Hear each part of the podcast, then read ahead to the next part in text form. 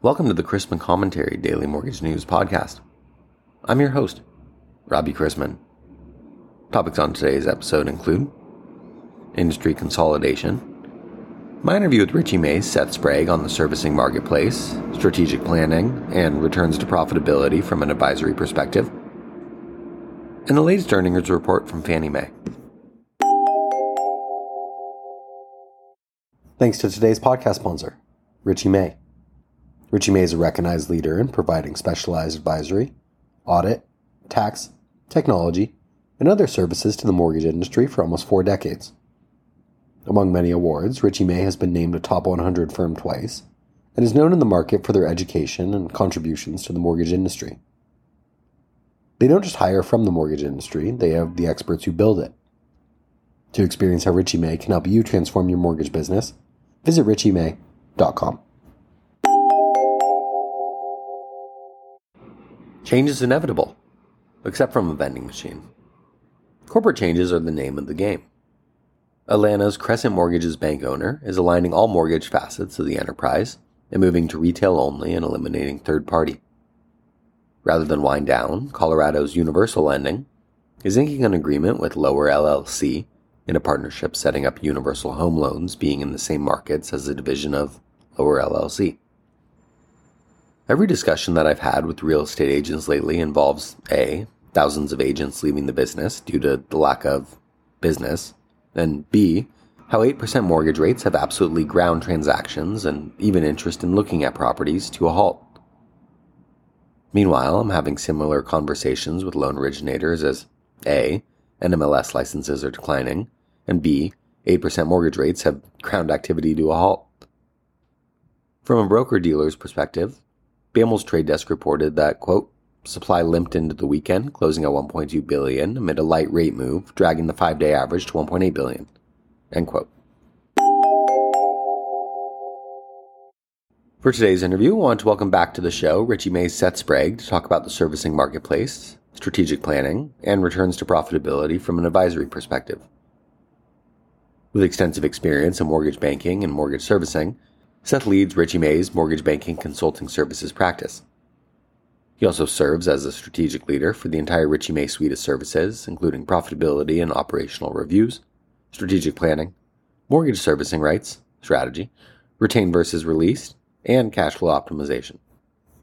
I had heard for the last couple of years that a lot of servicing sales happen in the beginning of the year. And is that has that been the case in 2023? And if so, generally speaking, why is that that sales happen earlier in the year? Um, you know, it's a.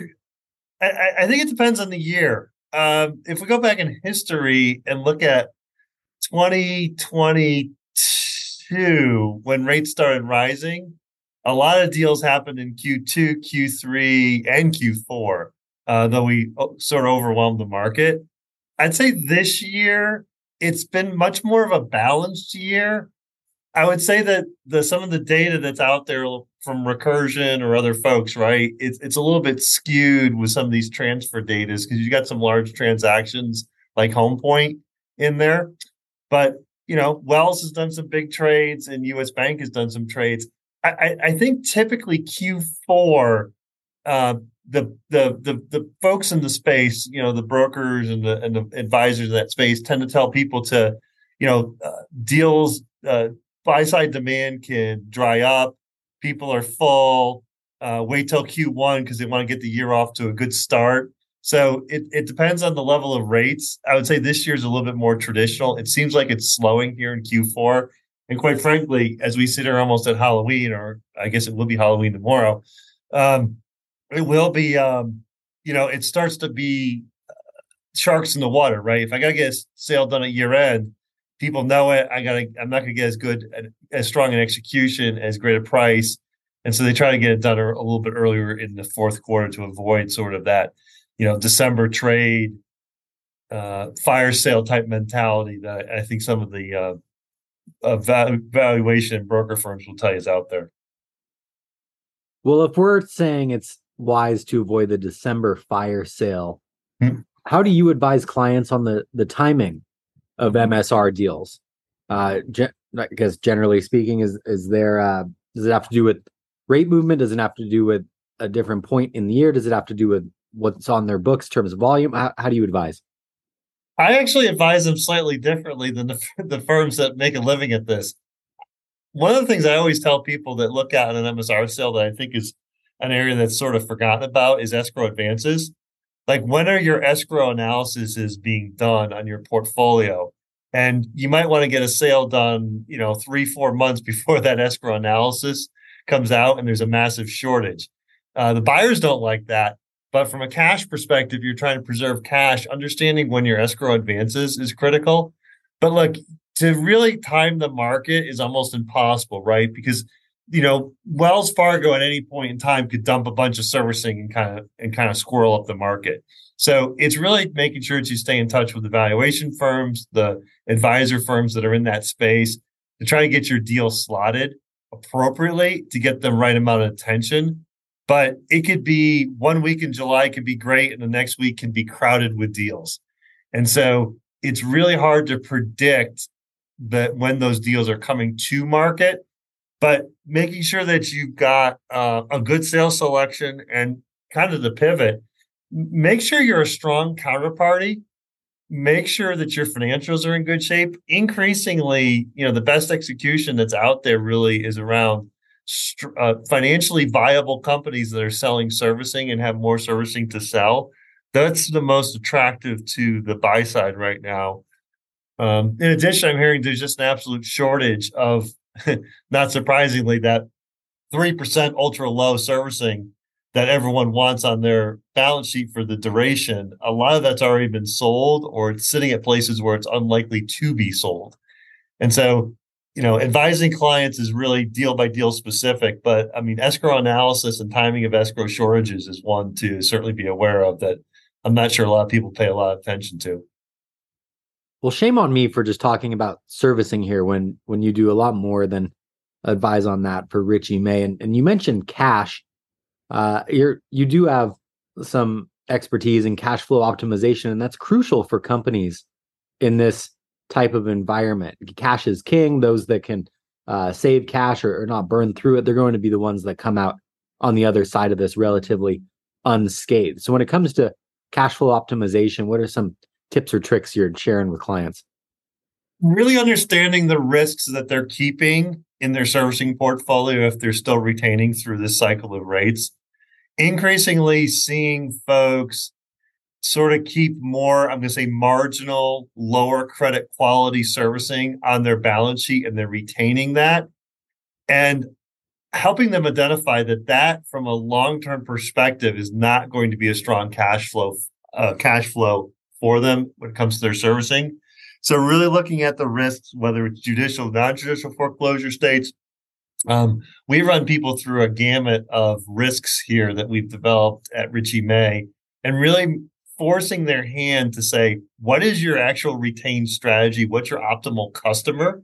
And making sure that you've got those risk factors identified in your retained released analysis because it's it's somewhat easy to say, hey, day one, this looks like X gain or Y gain or Y loss if I kept this servicing. But understanding those long term risks through a cycle of rates is really where I spend most of my time trying to advise clients. And quite frankly, it gets into some difficult conversations uh, when you loop in sort of a, a, a swath of you know president, owner, head of capital markets and really start challenging the norms of what are they retaining and why are you retaining this and is that actually the asset you should be retaining versus releasing? Um, you know right now a lot of people are selling correspondent a lot of people are selling co-issue right? They need cash. But understanding uh, the different reps and warrants in that decision is also important right? When you're dealing with an aggregator versus an agency. You know coming out of philadelphia all we heard was repurchase demands on fannie and freddie servicing. Well you know selling co-issue has a different risk factor to it potentially um, than selling to a correspondent that's going to do that due diligence up front. It seems that servicing has been the difference between profitable companies and unprofitable companies here in 2023. But you also advise clients on overall profitability. And and so are there other areas that companies can focus on, whether that's driving down origination costs or switching from uh, fixed cost to variable cost that that you've seen drive profitability here recently? Yeah, it's a whole gamut of things that are sort of the best practices. I mean, across the Richey May firm, obviously we see people outsourcing to Richey May and other firms a basic accounting functions, right? Turning that into a variable cost versus a fixed cost. Certainly that's been done. Um, some of the Richey May analyzed data on, on PeerView Ops shows a huge difference in profitability just on the number of loan officer assistants folks have right? People that have aggressively cut back on sort of loan officer assistance are way more profitable today than other companies. And clearly servicing. Um, you know, the old rule of thumb I always tell people is, you know, you want to keep, you know, three to four times your production um, in servicing. So if you do a billion of production, you know, a servicing portfolio in the three to four billion range of UPB makes sense.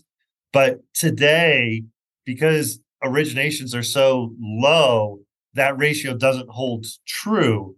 But you're seeing people that are that appear to be sort of overweight in servicing and having a lot more servicing originations. It's that really low coupon servicing that's clipping all these cash flows for them. You know, and the latest MBA data shows, you know, about 58% of companies were profitable um, in Q2 but only 40% were profitable if they didn't have servicing. So servicing is certainly carrying the day. And Robbie, it's a really tough time for the industry, right? Because owners of companies, particularly IMBs, look at that servicing asset and go, wow, I'd really like to turn all that into cash today because I, I feel like I know what Q4 and Q1 are going to look like. And CFOs are going, yeah, but this is contributing so much cash to us right now. We're covering X percent of our fixed costs. And so it is a is a, a tightrope that those companies that haven't sold servicing are are really struggling with right now. And really trying to make sure they make the right decision for their strategy is uh, incredibly important these days. We mentioned Q4 and Q1, and and I want to talk strategic planning, which can be really hard considering companies are just trying to keep their head above water in the current moment. But when it comes to strategic planning, kind of a two part question here for you. You explain the overall importance of it, and then how you are seeing companies actually enact strategies. I, I, would say that everything is on the table at this point for uh, both banks and non-banks, right? Um, banks are, are are sort of under this overhang of new proposed capital rules, which let let's just face is just going to drive up costs to consumers, right? Regardless of uh, if those rules go in as proposed. Uh, so banks have a certain problem that they're dealing with with capital, capital allocation, and where to deploy assets. And if you listen to Q3 earnings calls, you'll hear banks make the following comment: "Well, our balance sheet is open to our customers. You know, we're really going to focus in on our customers." We could translate that to they're really going to focus into their retail customers that they want to do business with. For IMBs, their struggle at this point is volumes are just so low. There, there's a, a certain amount of critical staff that they need to just keep the business going. We just call it table stakes, right? Whether it's cyber, whether it's underwriting, whether it's just your basic technology, the table stakes are so high and they're just struggling to get to a break even amount of loans just to cover the table stakes never mind profitability. So whether it's you know another cut in reduction whether it's outsourcing whether it's um, reducing hours whether it's you know you know how canceling the holiday party everything every expense is being uh, looked at very closely. And you know they're trying to invest appropriately where they can keep growth going. On the other hand, it's as you know, very active on the loan officer recruiting side. Those big bonuses aren't being paid anymore. But loan officer recruitment, loan officers are looking for somebody that's got a strategy. How are you getting through the next six months? And then what are you doing after that? And I think the more that you can articulate to prospective loan officers what that looks like, that's going to be uh, more beneficial to you on the recruiting process. No, it's not always just cutting expenses; it's also growing revenue. But it's growing the revenue in the right buckets is the is the area that I don't hear as many people talking about. It's I'm cutting, I'm cutting, I'm cutting, but where should you be investing for the next growth cycle? And that's how you're really going to kind of grow the company through the cycle. anything you would like to touch on rather than me just controlling the dialogue here?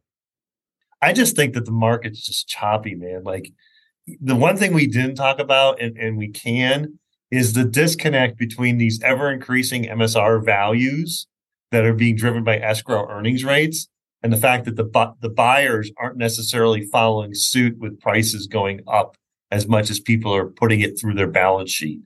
And that's a challenge that people have to face and that you know there's a day of reconciliation where you know those escrow earnings rates are driving a tremendous amount of servicing cash flows but you know what are you going to do one year out when that rate changes? And that rate's you know more likely to come down than go up. And so servicing values are just going to come down while you may not have prepayment risk. And, and that's another area that we spend a lot of time trying to educate people on the value of servicing where those values of cash flows are and where those values might be a year from now. Uh, because a lot of it's tied to the escrow earnings rate. Very well put. And there's some excellent food for thought in there for uh, people listening to the podcast. So thank you as always for joining me seth. Really really enjoyed it. Thank you robbie it's always a pleasure and uh, happy halloween to everybody. This morning, Fannie announced that it had $4.7 billion of net income for the third quarter of 2023, with net worth reaching 73.7 billion as of September 30th. It is certainly being recapitalized. net income decreased to 295 million in the third quarter of 2023, compared with the second quarter of 2023, primarily driven by a decrease in benefit for credit losses, partially offset by an increase in fair value gains. Fannie acquired approximately 224,000 single family purchase loans, of which more than 45% were first time homebuyers, and approximately 45,000 single family refinance loans during the third quarter of 2023. Turning to interest rates, both a big federal budget deficit and a clearer path for the economy to return to low inflation without a recession are putting upward pressures on interest rates that will likely persist into next year. The December Fed funds futures are nearly certain there will be no change at this week's meeting that begins today and concludes tomorrow, and the probability for a rate hike in December at the subsequent Federal Open Market Committee meeting has fallen from around 1 in 3 a month ago to 1 in 4 currently. We still have the jobs report on Friday. We also have the quarterly refunding data this week, with investors preparing for increased issuance on longer dated tenors, as Treasury officials attempt to offset a widening budget deficit. There was some intraday speculation yesterday that the quarterly refunding statement for the U.S. Treasury could show increased borrowing needs for Q3, but the release showed that the Treasury plans to borrow $776 billion in Q4, which is $76 billion below the estimate from three months ago. Keep in mind that the last few Treasury auctions didn't go well, so the bond market will be sensitive to these. Today's busy month end economic calendar includes the Q3 Employment Cost Index, where a 1.0% quarter over quarter increase is expected, same as the prior quarter, as well as Redbook same store sales, August house prices from S&P Case-Shiller and FHFA, Chicago PMI for October, Dallas Fed Texas Services, and several Treasury auctions. We began Halloween with agency MBS prices better than Monday afternoon by an eighth to a quarter, and the 10 year yielding 4.83 after closing yesterday at 4.88% the two years at 5.03%. Let's wrap up with a joke and some housekeeping. Tonight's the night, Halloween. When does a ghost have a breakfast? In the morning. What do ghosts drink at breakfast? Coffee with scream and sugar. Where does a ghost go on vacation? Malibu. Where does a ghost go on a Saturday night? anywhere where they can boogie. Where did the ghost get his hair done? At the boo tea shop. What do they teach at witching school? Spelling. Why does a witch ride a broom? Vacuum cleaners get stuck at the end of the cord. Duh. What do you call a witch's garage? A broom closet. What about two witches living together? Broom mates. What do you get when you goose a ghost? A handful of sheep.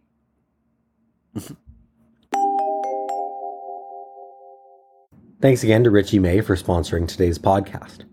Richey May is a recognized leader in providing specialized advisory, audit, tax, technology, and other services to the mortgage industry for almost four decades.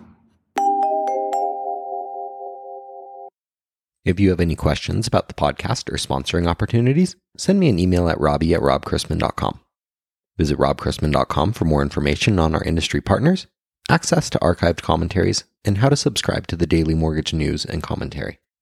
To listen to or download past episodes of this podcast, search Mortgage News on any platform you get your podcast from.